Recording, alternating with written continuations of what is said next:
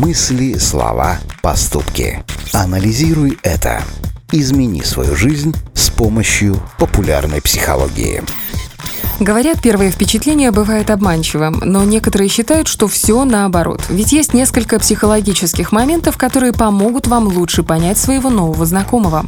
Обратите внимание, как он разговаривает и спорит с другими, особенно с близкими. Хороший человек будет стремиться прийти к консенсусу. Плохой непременно заставит собеседников испытывать чувство вины.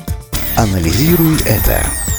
Еще один яркий показатель – это реакция на отзывы. Себялюбивый и эгоистичный индивид, услышав «нет», будет злиться и считать, что его интересы важнее ваших. А вот тот, кто уважает окружающих, примет отказ нормально, ведь он понимает, что у каждого есть свои желания. То же самое касается реакции на обвинение. Способность взять на себя ответственность за ошибки или перекладывание вины на другого говорят человеке очень многое. Анализируй это.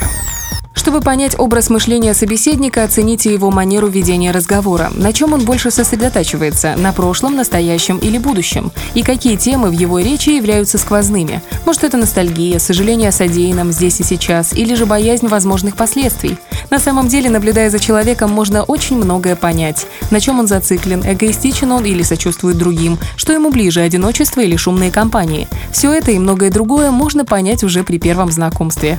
Главное – внимательно смотреть и не менее внимательно слушать. Анализируй это.